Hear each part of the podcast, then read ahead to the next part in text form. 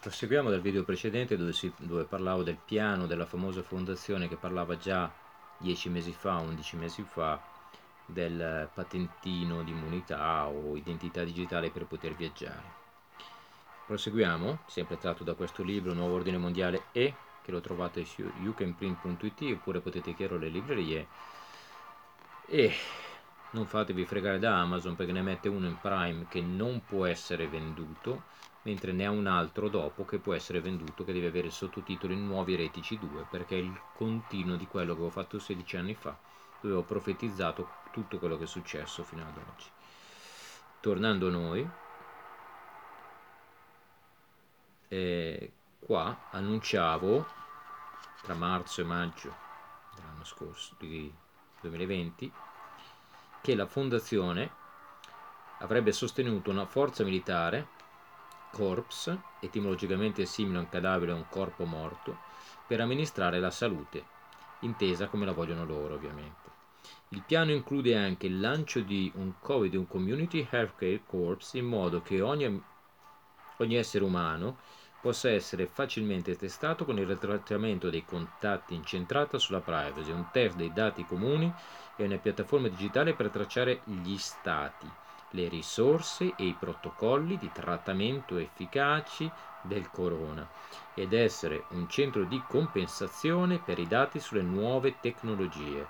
Almeno 100.000 persone, forse anche 300.000, devono essere assunte per intraprendere una vigorosa campagna di amministrazione dei test e di rintracciamento dei contatti, così come voleva anche Clinton.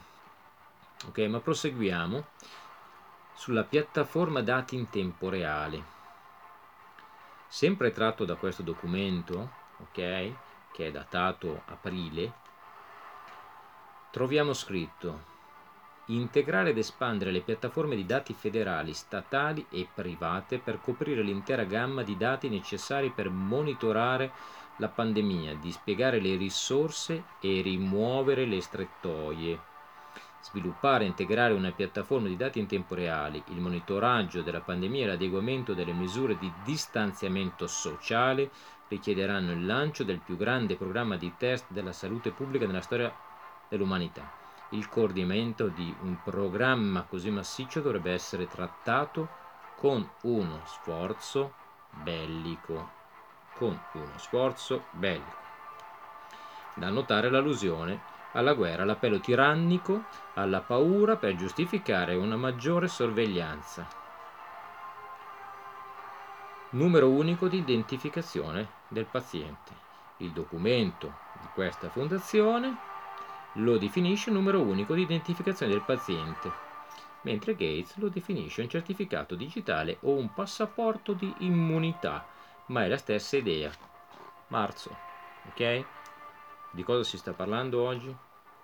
Alcune preoccupazioni sulla privacy devono essere accantonate per un agente infettivo virulento come corona, consentendo l'accesso allo stato di infezione della maggior parte degli americani o dell'umanità in questo caso e convalidato in poche impostazioni richieste molto volontarie.